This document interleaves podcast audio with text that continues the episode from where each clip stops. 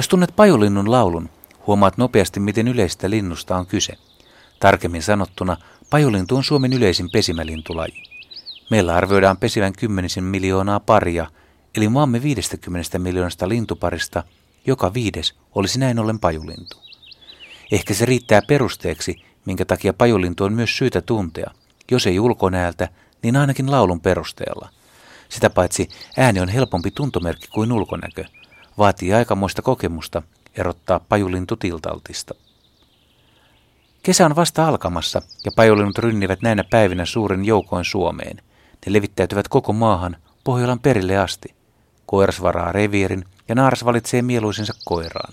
Sitten rakennetaan pesä, munitaan, haudataan ja ruokitaan poikaset. Tämän jälkeen sonnustaudutaan jo syysmuutolle. Lapin perukoilla huomaa pitkän matkan muuttajien rytmin. Osa linnuista vain piipahtaa Suomessa. Pajulintu ei ole hätäisin vierailija, mutta jos sen vuotuista elämää tarkastelee, niin aika monta kuukautta pajulinnun vuodesta kuluu muuttomatkoilla ja talvehtimisalueella.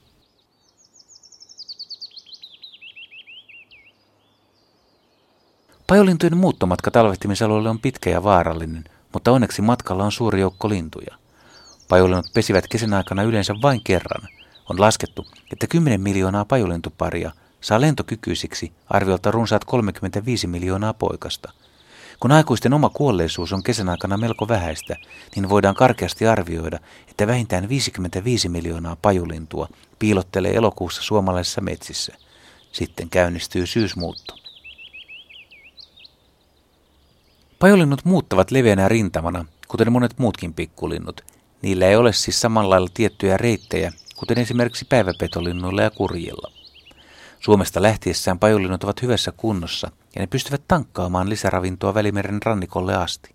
Lintujen paino nousee rasvavarastojen ansiosta usealla grammalla, mutta sitten alkaa ilmetä pieniä ongelmia.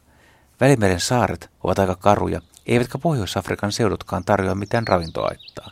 Edessä on aavikkovyöhyke Afrikan länsirannikolta aina Saudi-Arabiaan saakka.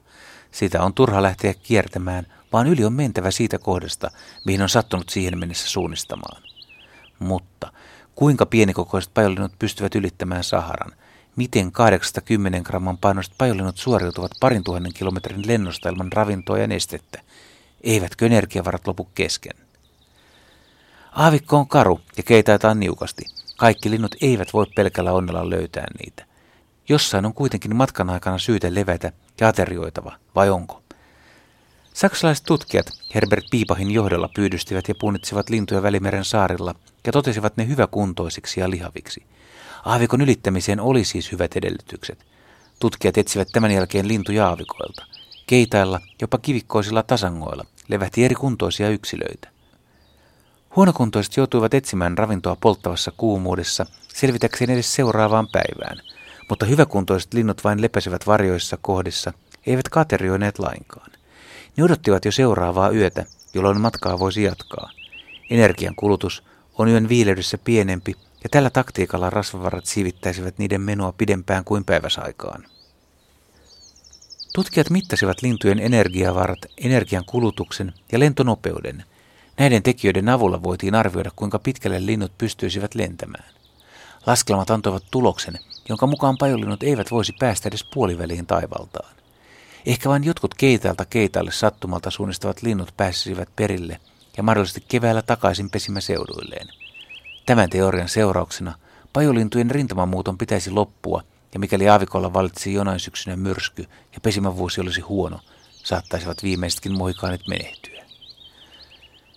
Piivahin tutkamittaukset lintujen muuttonopeuksista aavikolla paljastivat kuitenkin salaisuuden. Pajolinnut eivät lennäkään niin hitaasti kuin laboratorio-oloissa on todettu. Syksyllä noilla leveysasteilla valitsee pohjoistuuli ja pajolinnut porhaltavat aavikon yli kolme kertaa nopeammin kuin oli odotettu. Kaiken takana on siis tuuli ja pajolinnut ovat sopeutuneet käyttämään sitä tehokkaasti hyväkseen. Sahara ei ole siis valtavista mittasuhteistaan huolimatta ylivoimainen surmanloukku edes pienemmille linnuille – nyt keväällä suomalaismetsiin palailevat pajulinnut ovat suoriutuneet sankarillisesti vähintään kaksi kertaa tästä suuruurakasta. Vanhemmat linnut ovat ylittäneet Saharan useampaankin kertaan.